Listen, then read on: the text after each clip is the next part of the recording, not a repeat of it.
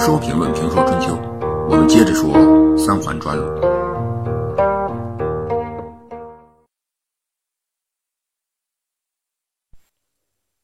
当然，对于三桓势力的膨胀，国君方面也做过反击，三桓的权力也遇到过危机。比较严重的有两次，都是针对三桓之首的季氏。第一次是由三桓内部的矛盾引起的。苏孙氏的苏孙侨如不满季氏主掌大局，就想除掉季氏。以季文子和孟献子的低调节俭不同，叔孙侨如是一个风流奢侈的主。只从他与鲁成公的母亲穆姜私通偷情，后来又与齐灵公的母亲生孟子私通，就知道他是一个什么样的人了。他想除掉季文子和孟献子，夺取他们的家产，就让情人鲁成功的母亲穆姜帮忙。穆姜就让鲁成功驱逐季文子和孟献子。这鲁成功告诉母亲说：“说晋国和郑国正在鄢陵作战，他要去会盟，等他回来以后再说这个事儿。”穆姜很生气，指着鲁成功的两个弟弟公子偃和公子初说：“你要是不同意。”他们两个随时都可以做国君。鲁成公不得已，在做了防卫的善后以后，才去会盟，结果耽误了盟会，受到了盟主的冷遇。周康王的弟弟，东周诸侯国刘国开国国君刘康公，在出使鲁国后发现了问题，他对周定王说：“苏孙侨如的地位不如季文子和孟献子，但却比他们奢侈，所以不可能连续三年享有俸禄。”他死得早还罢了，如果他有长久的年寿，多干坏事，鲁国一定败亡。看到在国内无法除掉季文子，又对季文子在自己之上不满，苏孙侨如就在国外活动。不久，苏孙侨如又派人到晋国，告诉权势显赫的卿大夫三西之一的西抽说：“鲁国有季氏和孟氏。”就像晋国有栾氏、范氏一样，政令就是在他们那里制定的。他们认为晋国的政令不是由晋国国君制定的，而是由许多人发出的。因此，鲁国不服从晋国，而应该侍奉齐国和楚国。甚至说，即使亡国，也不要跟从晋国。晋国要控制鲁国，就必须把季文子留下，杀掉。我在国内把孟献子干掉，这样。鲁国侍奉晋国就没有二心了，鲁国没有二心，其他小国一定服从晋国。听了苏孙侨如的挑拨，晋国大夫西抽逮捕了季文子。晋国的卿大夫怎么能随便抓鲁国的上卿大夫？因为晋国是霸权国家，鲁国只是他的尾巴国。弱国无外交。弱国也无法阻挡强国决定自己国内的事情。西氏宗族有三个人在晋国掌握重权，是为卿大夫，因此西周有能力代表晋国，或者就干脆代表西氏逮捕夷报国的宰相。鲁成公从晋国回来，听说晋国人抓了季文子，向晋国请求放回季文子，自己在云地等待。西周。引诱前来说情的子叔生伯说：“如果除掉孟献子而留下季文子，我给您鲁国的政权，对您比对鲁国的公使还亲。”生伯知道这是苏孙侨如的挑拨，归他说：“侨如的情况您一定听到了。如果除掉孟献子和季文子，这是你们丢弃鲁国而加罪寡君；如果不丢弃鲁国而向周公求福。”让鲁国能侍奉晋国国君，那么这两个人是鲁国的社稷之臣。早晨去掉他们，鲁国必然会在晚上灭亡。鲁国靠近晋国的仇敌，鲁国灭亡了，晋国有什么好处？西周还想拉拢四叔生伯，说：“我为您请求封邑。”那意思还是让生伯支持他，替他说话。生伯回答说。我是鲁国的小臣，岂敢倚仗大国以求取丰厚的官禄？我奉了寡君的命令前来请求，如果能得到所请求的，您的恩赐就很多了，不敢有别的要求。晋国国内对西出的做法也有不同的意见。晋国执政的二把手石谢对执政一把手栾武子说：“季文子在鲁国辅佐过两个国君，他的妾不敢穿丝绸，马不吃粮食，对国君十分忠诚。如果我们相信奸邪而丢弃忠良，将来怎么取信诸侯？”子出生伯接受国君的命令前来斡旋。没有私心，也没有二心。如果拒绝他的请求，这是丢弃善人啊！您还是考虑一下吧。晋国最终赦免了季文子，季氏和西周在护地结盟，挑事的苏孙乔如逃往齐国。苏孙乔如逃到齐国以后，季文子、孟献子并没有抛弃苏孙家族，与苏孙家族进行总清算。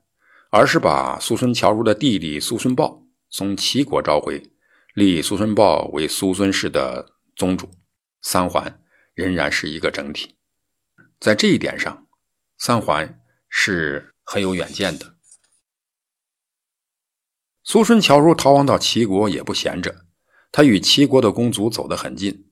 他的女儿穆孟姜嫁给了齐灵公，受到宠爱，生了公子楚臼，也就是齐景公。叔孙侨如自己则与齐灵公的母亲生孟子私通，有了国母的照顾，叔孙乔如在齐国的地位就介于国士和高士之间。有了上一次的失败经历，叔孙侨如知道反省了，知道这样是招人怨的，就离开齐国，逃到魏国。这是姬氏或三桓的第一次危机。三桓的第二次危机是因为斗鸡引起的。因此，史上称为斗鸡之变。斗鸡之变发生在季氏第五代宗祖季平子时期。季文子小心谨慎，为三桓的确立打下了基础。季武子编三军，十二分国民，三桓已尾大不掉。到了季平子时期，季氏就不再小心谨慎了。一个典型的事件就是季氏祭祖竟用了八佾之舞。什么叫八佾之舞呢？八佾之舞是周礼规定的天子礼仪。周人非常重视祭祖，因此制定了一整套严格的礼仪规范。周人是讲等级的，因此这些礼仪规范也是按照等级设定的。周礼规定，天子用八佾，诸侯用六佾，大夫只能用四佾。什么意思呢？就是天子祭祀的时候。他的祭庙乐舞的编队是八人一行，八人一列，啊，八八六十四，叫八佾。诸侯呢是六人一行，六人一列，啊，那是六六三十六。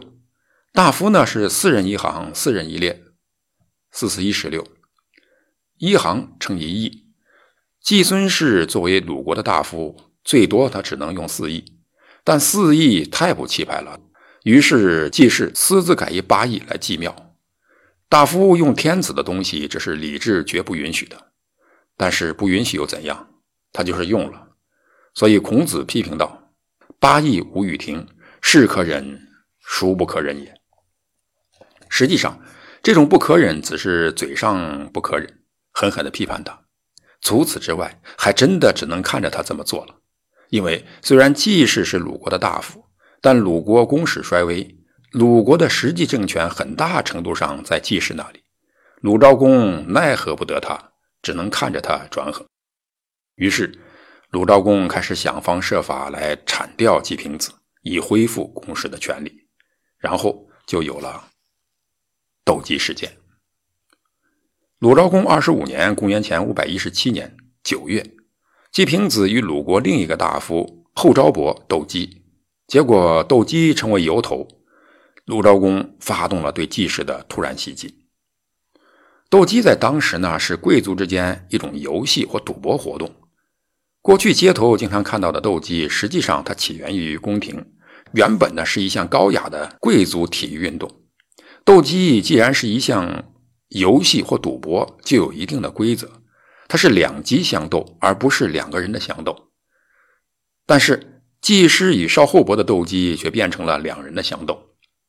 事情是这样的：两家选出鸡代表进行 PK，为了赢得游戏，两家都偷奸耍滑、弄虚作假。季平子给鸡戴上了护甲，后世则给鸡爪安上了金属套。PK 的结果是季氏的鸡被装有金属套的后世的鸡给斗败了。季平子看到后世投机取巧，十分愤怒。一生气，就在后世那里扩建自己的住宅，并为此责备他们。后昭伯当然也怨恨季平子。实际上，恨季平子的远远不止后昭伯一家一人。季氏家族内部也有人恨季平子。对付季平子这样掌握重权的人，一定要有内应。这个内应的出现，也是一起家务事引起的。这个事儿呢，说来话还比较长。简短的说吧，是季平子的一个名叫季公鸟的叔叔，啊，他的一个远房的叔叔，娶了齐国的女子为妻，称季嗣。季公鸟死得早，他的儿子还小，不能继承。季公鸟的家务事呢，就由季公鸟的弟弟季公亥、族人公司展、家臣申夜姑共同管理。这守寡的媳妇呢，忍不住寂寞。就与厨师私通，这样的事呢，不能不被人发觉。被人发觉后，为了摆脱危机，季公鸟的媳妇就恶人先告状。他是有办法的，他知道打悲清白。女人呢，就善于以情动人。人被感情打动以后，思考能力就会下降。于是他让侍女把自己打伤，带着伤去告状，说季公亥对他非礼，他是一个真妇。不依从，季公亥就打了他。顺便说，在他家管事的公司长申夜姑也强迫他与公司害私通。季平子相信了带伤上访的祭祀，派人把公司长囚禁，把家臣申夜亥也抓了起来，准备杀掉。季公亥是这一事件的当事人，但他是贵族，又是祭祀的小叔子，处理他的人。就已经是对季公亥的处罚了。季公亥不服，无中生有的事他当然不服了。因此一大早就去找季平子申辩，要求将申夜姑赦免，并且说杀了申夜姑就等于杀了自己。但季平子让手下人拦着，季公亥根本就见不到季平子。然后季平子的弟弟季公之没有经过季平子的同意就杀了申夜姑。季公亥为此非常的怨恨季平子，然后鲁国大夫臧昭伯家族内部有了矛盾，臧昭伯的堂弟臧惠逃到了季平子家中，臧昭伯的家臣带人到季平子家抓人，季平子很生气，后果很严重，结果季平子把这些到他家抓人的人全部抓了起来。还是这一年，鲁国在曲阜相公庙。举行祭祀活动，季平子不让按礼仪规定的人数表演祭祀舞蹈，而限定只用两人，其余的都跑到季平子家表演去了。季平子专横和违礼的举动引起鲁国人的不满，于是，一场除掉季平子的阴谋展开了。公元前五百一十七年秋天，鲁昭公带人讨伐季平子。在季平子家门口杀死季平子的弟弟季公之，攻进季平子的住宅。季平子当时毫无防范，寡不敌众，成为瓮中之鳖，眼看着就要被擒获。见势不妙，季平子只好登上高台，向鲁昭公求情，说：“您因听信谗言而没有细查我之过错大小，就来讨伐我，请允许我迁居夷上。”昭公不答应。季平子又请求把自己囚禁于敝邑，赵公还是不答应。季平子再请求带五乘车流亡国外，鲁昭公呢还是不答应。子家夷伯说：“您答应了吧？季氏掌握政权时间太久了，很多政令都是出自他的家中，很多穷人都曾得到他的恩惠，愿意跟他的人也很多。您看这些人怒气冲冲，不能再激怒他们了。太阳下山以后，坏人是否冒出来还不知道呢。不能让众人的怒气积聚，积聚起来而不妥善处理，怒气就会越来越大。越来越大的怒气积聚起来，百姓将会产生叛变之心，产生了背叛之心，就会和有同样要求的人纠合在一起，君王必然会后悔的。鲁昭公不听，而后世说一定要杀死季平子。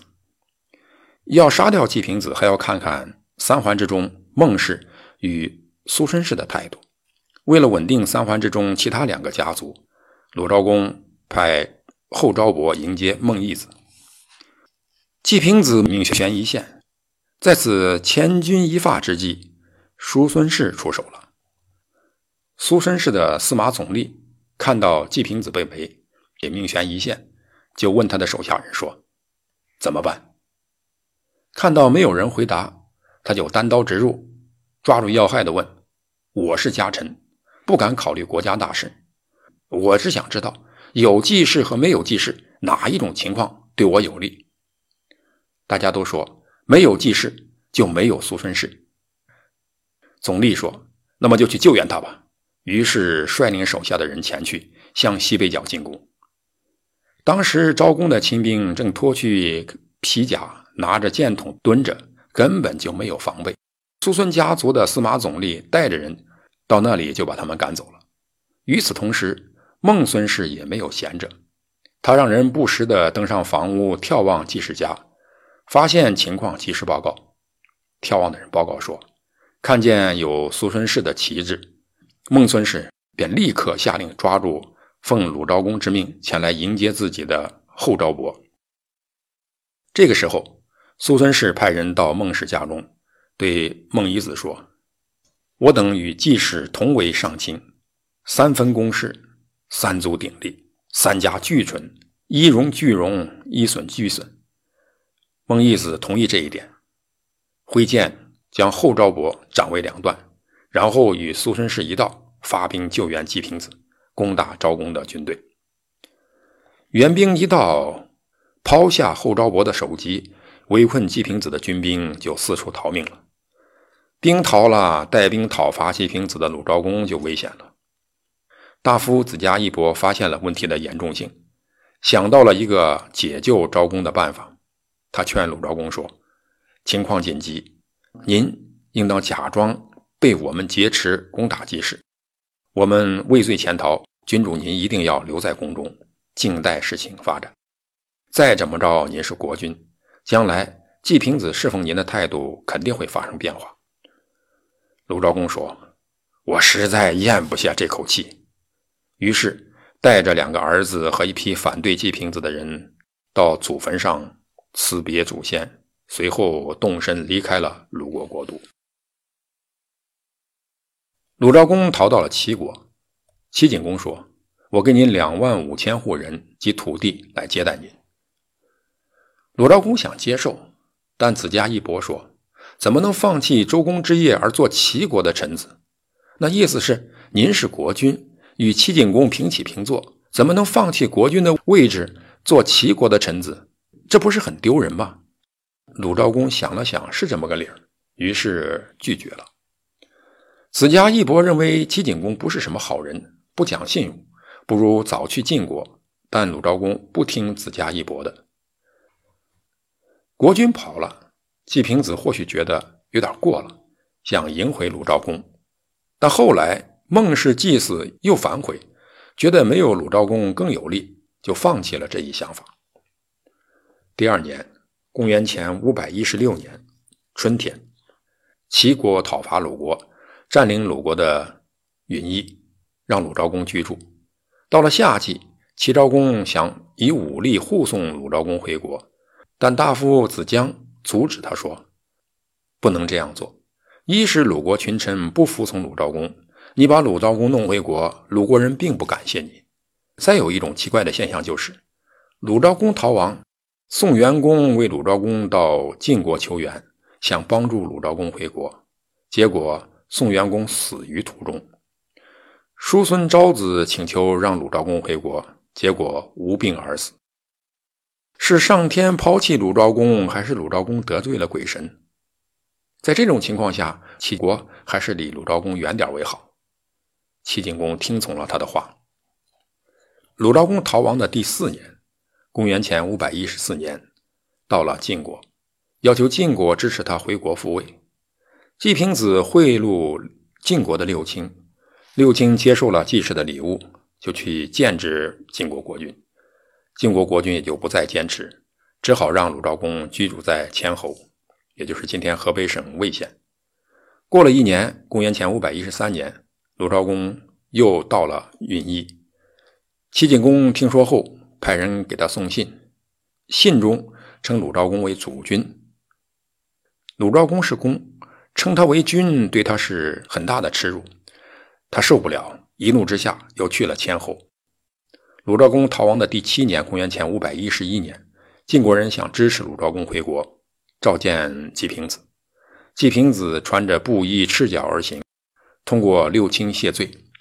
六卿就替季平子说话，说晋国虽然支持昭公，但鲁人不愿意。